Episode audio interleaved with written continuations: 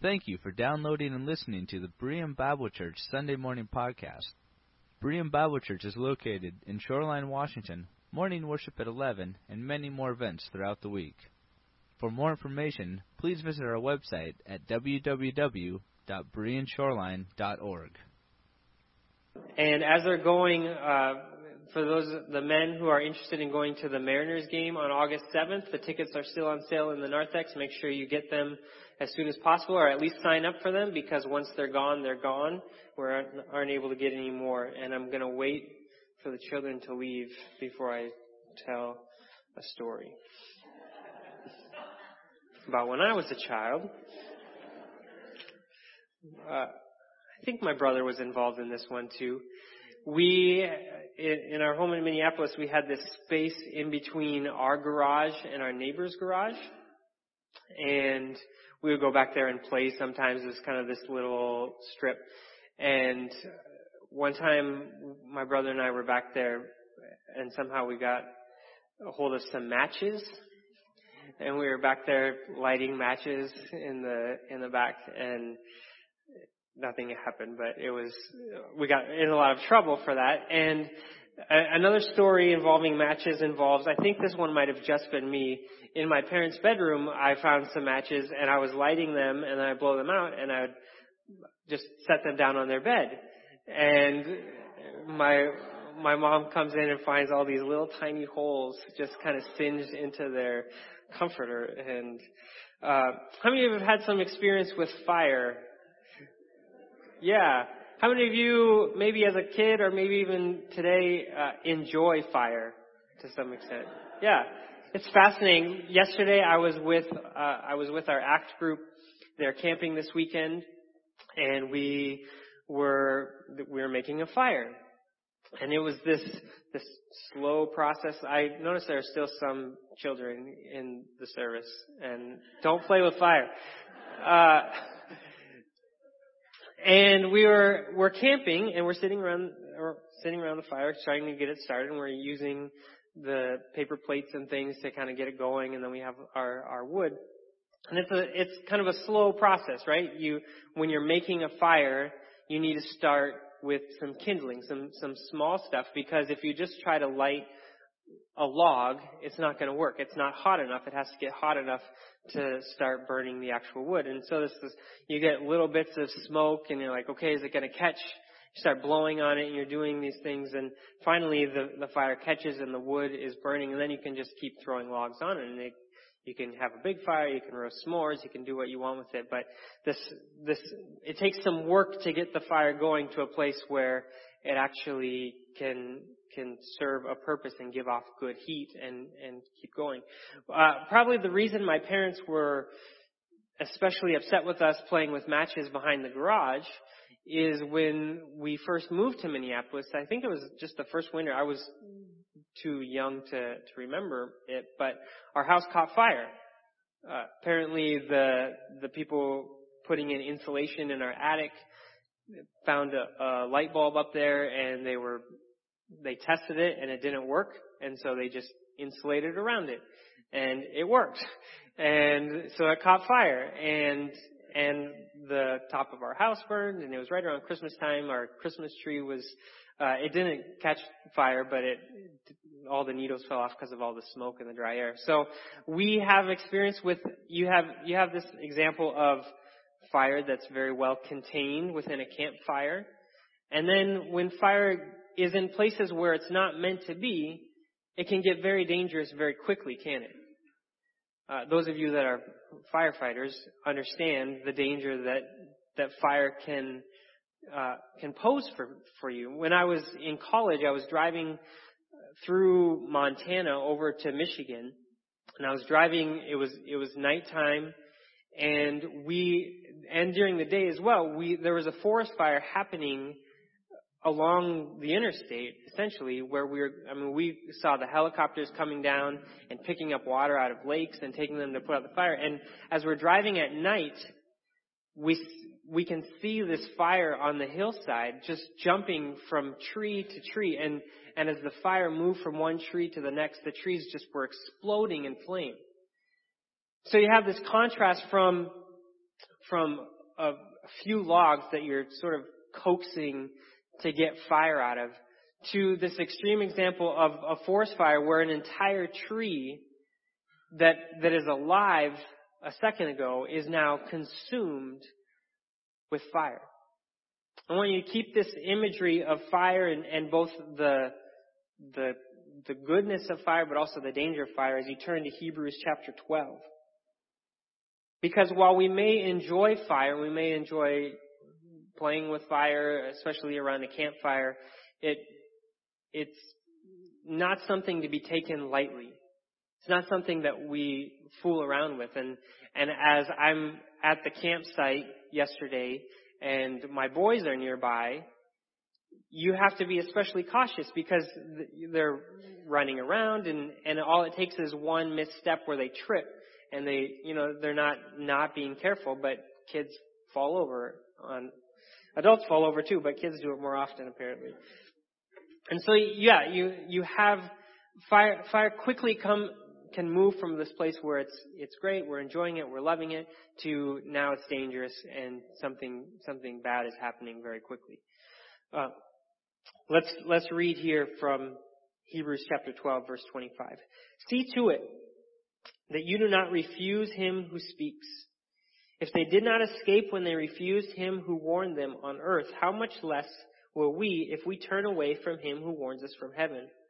At that time his voice shook the earth, but now he has promised, once more I will shake not only the earth, but also the heavens.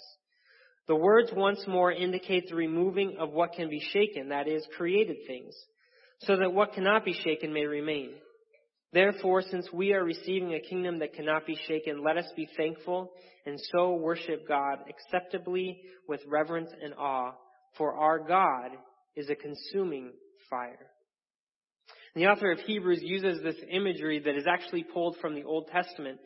Um, but before we get into this discussion of what is what does this mean that God is a consuming fire, I want us to to make sure that we're holding the context because last week Pastor Jim gave us the first part of this passage here in Hebrews chapter 12, and and this language that we just read about about a kingdom that cannot be shaken, and this this this idea of the of the earth and the heavens shaking is really a, a build up of what has been, what we looked at last week. And so I just want us to remember that the context that, that our author is talking about here is the giving, when, when he's talking about this message that they heard, this message that they received and the warning and the earth shaking, is, is a reminder for these people of the giving of the law all the way back in Exodus. And when the people gathered around Mount Sinai, and, and God came and, and descended upon the mountain, we're told, we were told that it was, it was like a consuming fire. Let's look at this, this passage here, Exodus chapter 20, verses 18, 19. When the people saw the thunder and lightning and heard the trumpet and saw the mountain in smoke, they trembled with fear. They stayed at a distance and said to Moses, Speak to us yourself, and we will listen, but do not have God speak to us, or we will die. And so you have this picture of these, of these Israelites gathered around the mountain. And God comes to them and he, and this is actually after the giving of the Ten Commandments. And so the idea, according to, to Exodus, is that God actually spoke the Ten Commandments in a way that all of the nation heard these commands. And then afterwards they say to Moses, make him stop. It's too much for us. We can't handle it. You go and talk to God and come back and tell us what he said because, because we can't handle it. And so, and so this is the imagery that our author of Hebrews is holding, this giving of the law. If you remember from last week, he says, verse 22, but you have come to Mount Zion, the heavenly Jerusalem.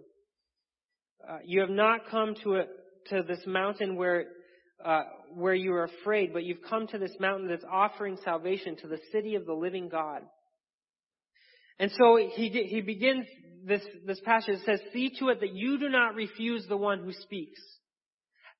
Referring back to this idea that, that these people could not handle, they didn't want to hear God speaking to them. And he's saying, you now do not refuse the one who speaks. And then he closes, for our God is a consuming fire. Now when you, when you hear that phrase, that you look at that final verse, verse 29, when you read, our God is a consuming fire, does that seem like a comforting thing or kind of a frightening thing? Frightening, right? That's, that's, that's my, that's my take on it as well. That this is not some, again, thinking about the context of fire, we're not talking about playing with matches here. We're talking about a forest fire, right? Consuming, like just everything it touches is, is consumed in this fire. And it's, terrifying. And it says this is, this is the kind of God that we have. And, and yet, let's take a look at what he's saying here. Verse 28, just before this. This, this phrase, our God is a consuming fire, is the reason that we ought to be thankful and worship acceptably with reverence and awe. This reality of a God as a consuming fire, our author is not saying be afraid of this, but he says be thankful. Worship with reverence and awe because our God is a consuming fire.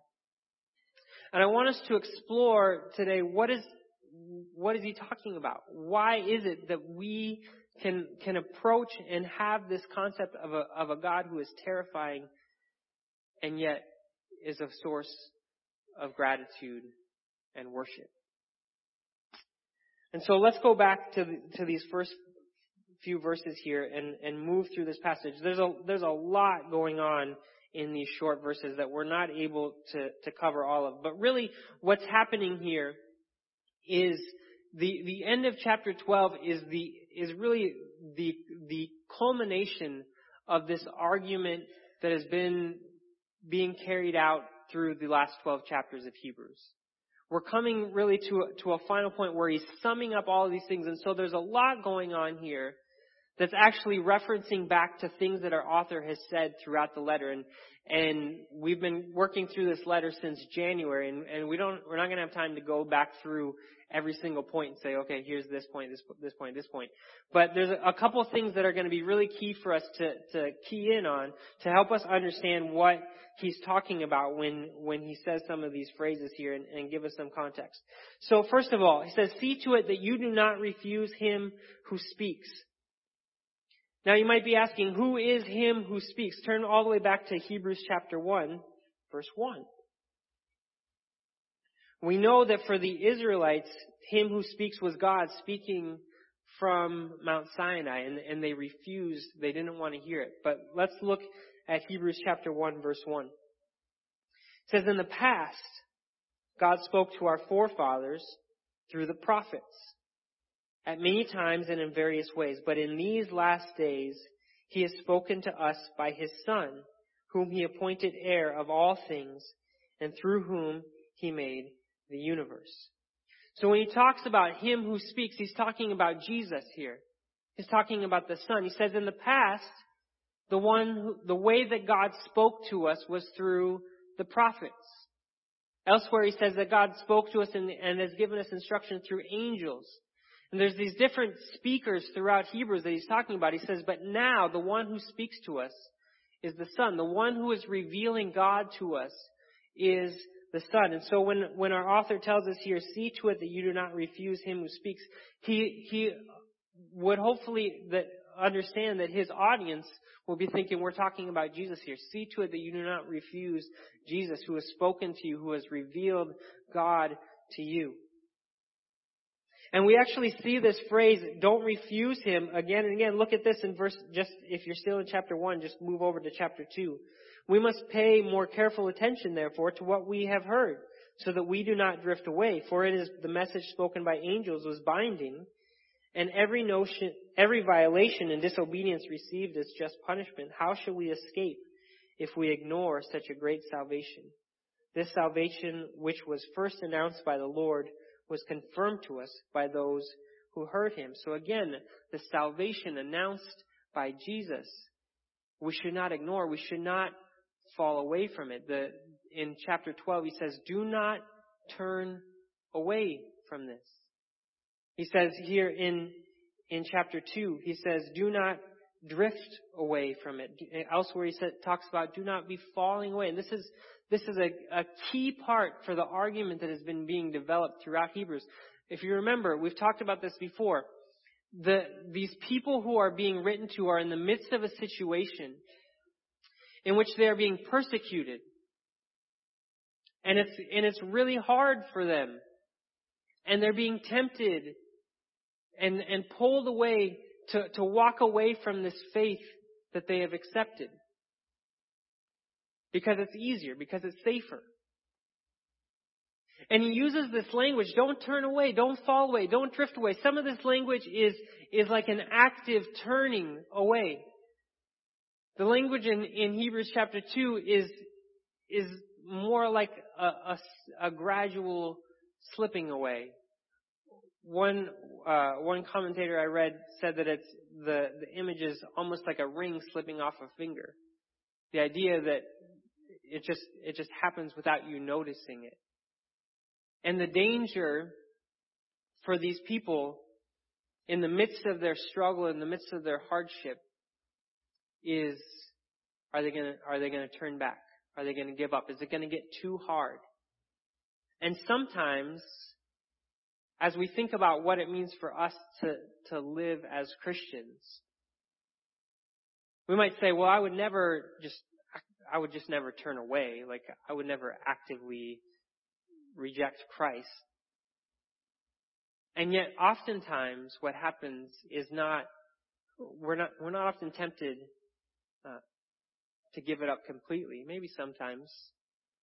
But oftentimes when we've been Christians, if you've been a Christian for a long time, it's more of a slipping away. And it's a small choices that actually don't reflect the life that Christ has invited us into.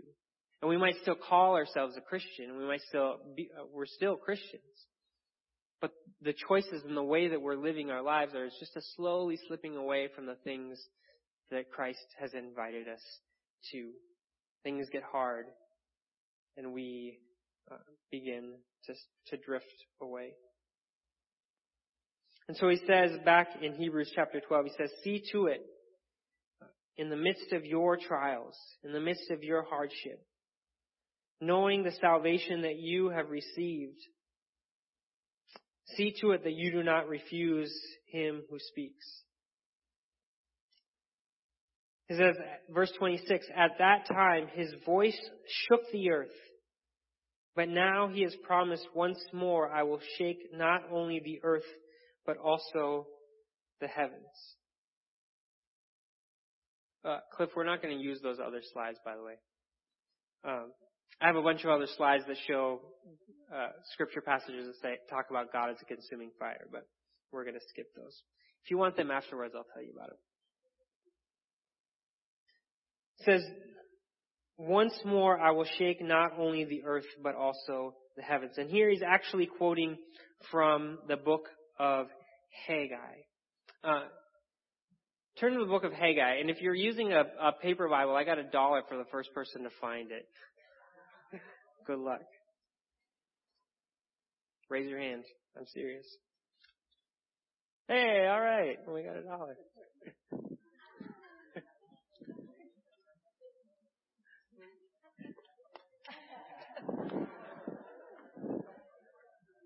all right. Hey, guy. Good. It's a small one. It's there. It's probably it's hard for you to find. If you were, did you use the table of contents? Okay, good. All right. So, so when he talks, of, he talks here about uh, shaking the heavens and the earth, he's quoting from this context of, of God bringing redemption to the people of Israel who have been in exile in Babylon. And we're going to begin in chapter 2, just in verse 1. On the 21st day of the seventh month, the word of the Lord came through the prophet Haggai. Speak to Zerubbabel, son of Shealtiel, governor of Judah, to Joshua, son of Jehozadak, the high priest, and to the remnant of the people. So all of these people, this remnant who has brought, been brought back from exile in Babylon, ask them, who of you is left who saw this house in its former glory. This house being the temple that is being rebuilt. How does it look to you now? Does it not seem to you like nothing? But now be strong, O Zerubbabel, declares the Lord. Be strong, O Joshua, son of Jehozadak, the high priest. Be strong, all you people of the land, declares the Lord, and work. For I am with you, declares the Lord Almighty. This is what I covenanted with you when you came out of Egypt. And my spirit remains among you. Do not fear. This is what the Lord Almighty says. In a little while I will once more shake the heavens and the earth and the sea and the dry land. I will shake all nations and the desired of all the desired of all nations will come. And I will fill this house with glory, says the Lord Almighty. The silver is mine and the gold is mine, declares the Lord Almighty. The glory of this present house will be greater than the glory of the former house, says the Lord Almighty. And in this place I will grant peace, declares the Lord Almighty. The context in which Haggai is giving this prophecy is, is not much unlike the context that the Hebrews would be, would have been reading this, the, these Jewish Christians would have been reading. The only difference is that here are people who have been in exile and are, and are beginning to taste some semblance of hope and restoration. And the people in, in, that our author is writing to in Hebrews are, are really at the, at the beginning stages of what will feel to them like an exile. And yet for both of them, there's discouragement. Haggai is, is instructed to say, look, as we are rebuilding this temple, look at that temple. Who, who of you were alive and saw the, the former temple in its former glory? Doesn't this current, doesn't this current iteration look like nothing? Isn't it kind of a waste of time? Doesn't it seem just like, don't you just feel like giving up when you look at what we have compared to what we could have or what we remember? Don't you feel discouraged?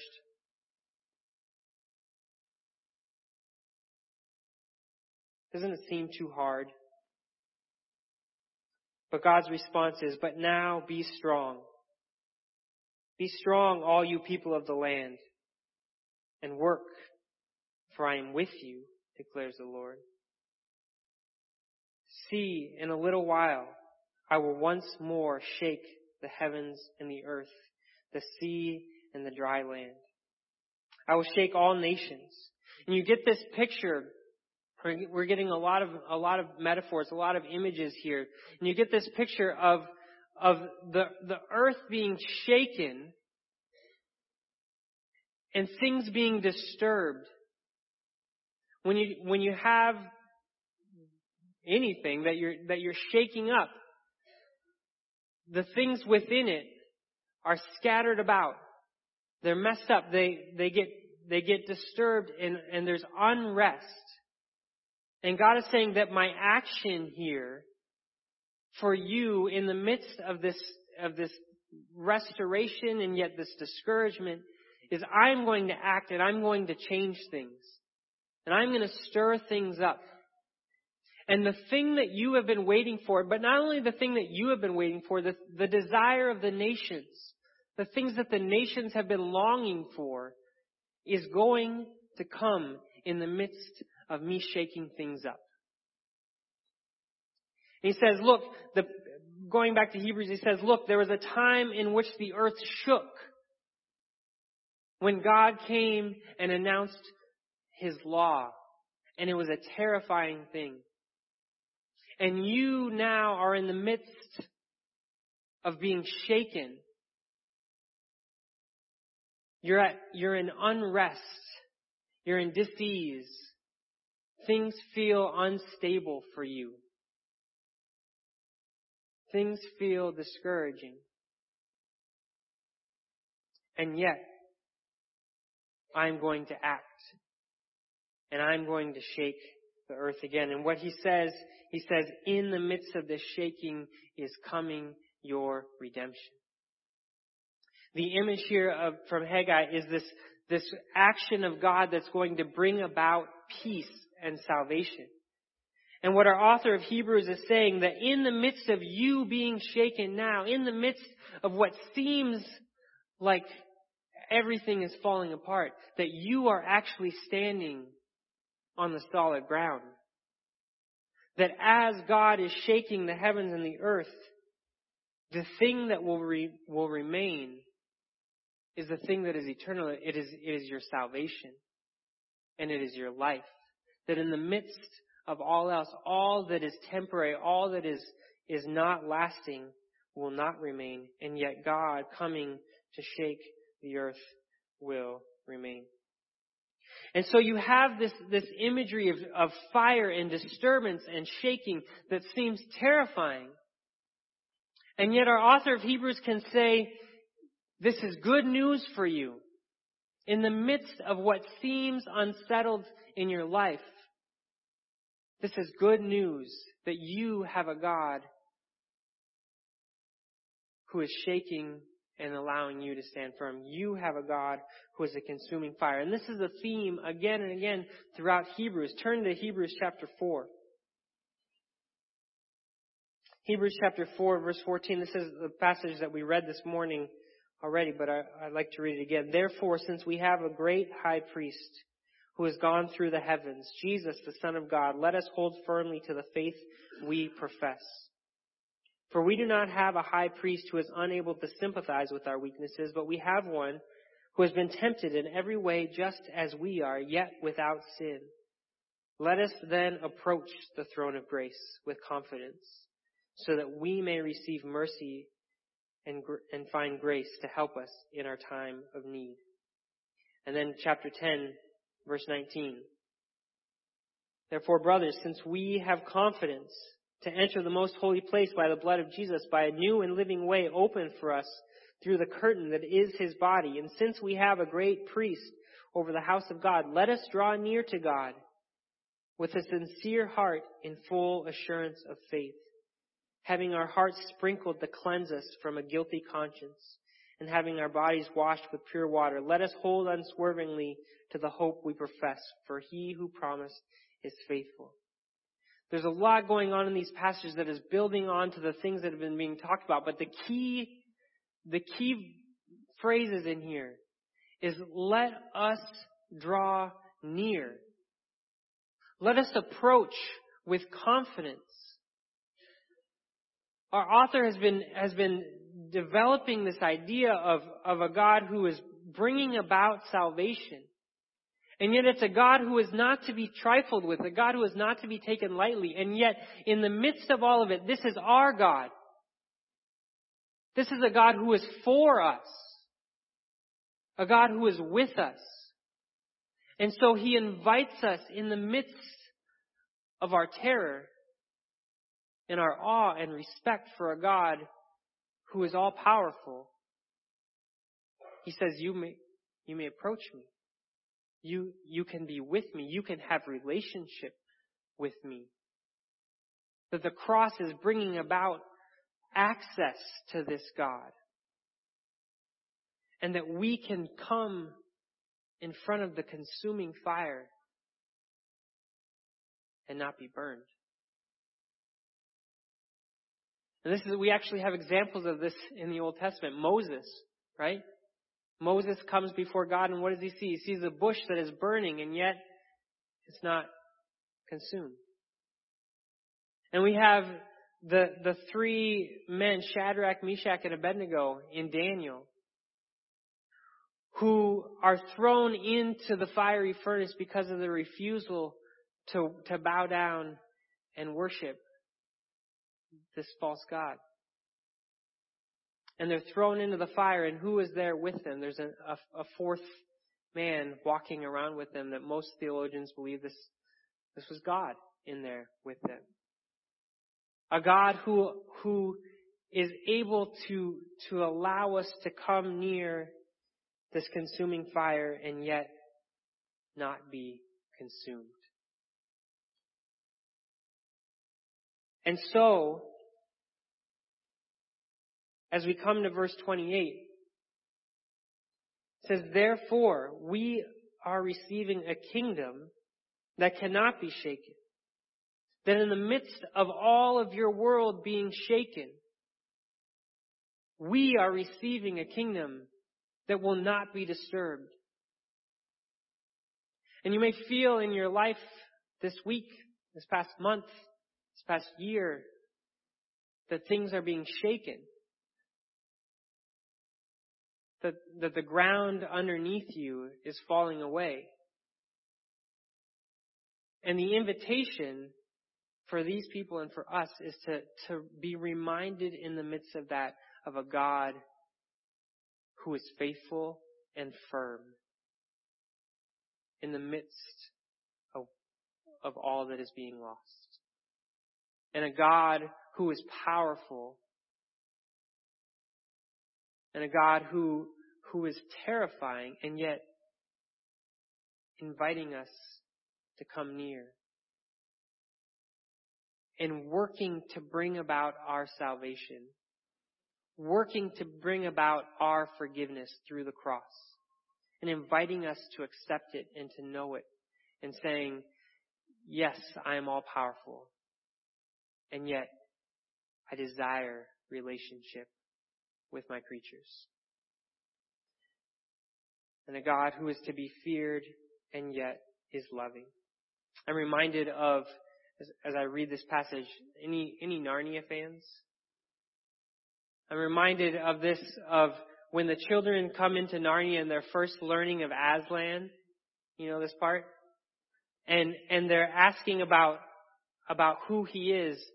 And, and the beavers are telling them he's a, he's a lion. And the children are afraid. And, and Lucy says, but is he safe?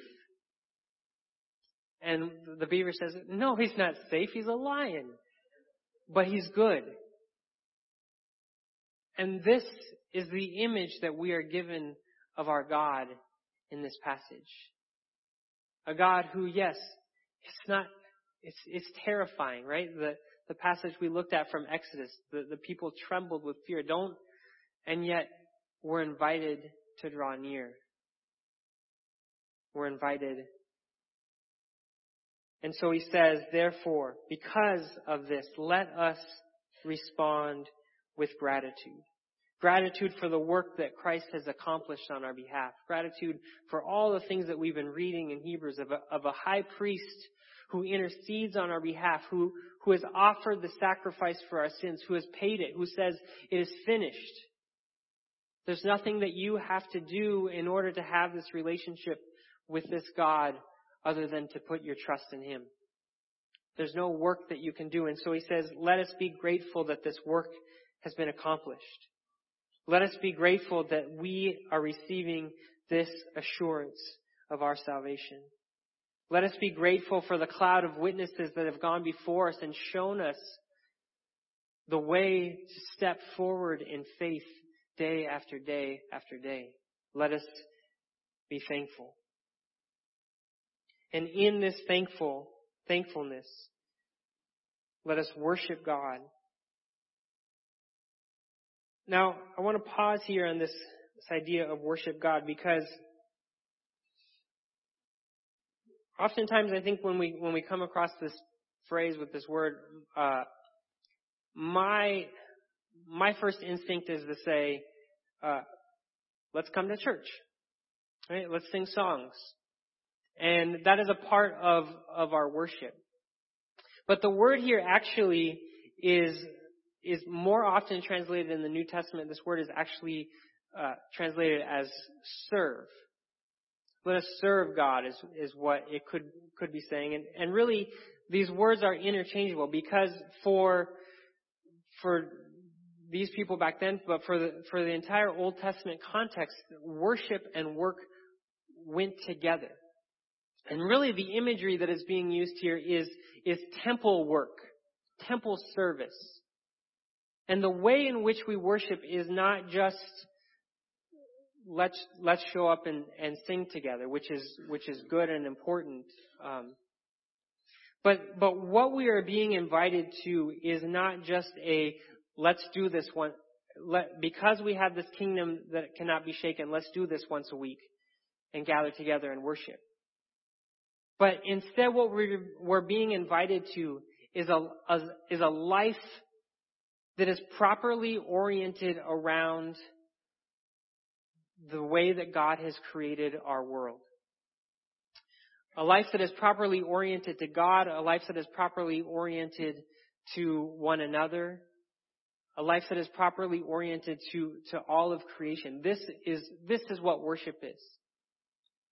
In the scripture in the Old Testament, that the, the Psalms talk about the, the, about creation worshiping God. And these animals and these trees and plants. And you think, how are these things doing that? How, how does a tree worship? Well, a tree worships by doing what trees are created to do. This is honoring to God uh, animals worship by doing what God created them to do. This is God created them and they're, they're fulfilling the will of their creator. And we worship when we do the things that we have been created to do. We live the life that we have been created to live. And this means uh, praising God. This means loving one another. This means forgiving this means having peace and patience and, and, and our author is actually going to get into a lot of these things next week in our passage that we look at next week. But as we talk about worship, I want us to make sure that we hold that, that what he's inviting us to as a response to what God has done, in response to a, a, a kingdom that cannot be shaken, in a response to a God who is a consuming fire, he says, let us respond by orienting our entire lives around this God. Let us respond with gratitude. Let us respond with kindness to one another. Let us respond with love for this God and love for each other. Reverently, with awe, respecting and knowing that here's the God who is at work in our world. And the way that we worship is by saying again, our God is at work in this world. Our God is at work in this world. And we live our lives as though these, these realities are actually true. And we don't just do it once a week or for 10 minutes in the morning, but it's, it's an entire life. It's, it's the way that we go to work.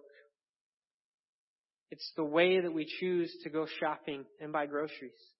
It's the way that we interact with our spouse when we're tired and we don't really feel like asking for forgiveness. It's the way that we raise our children. It's the way that we talk to our neighbors.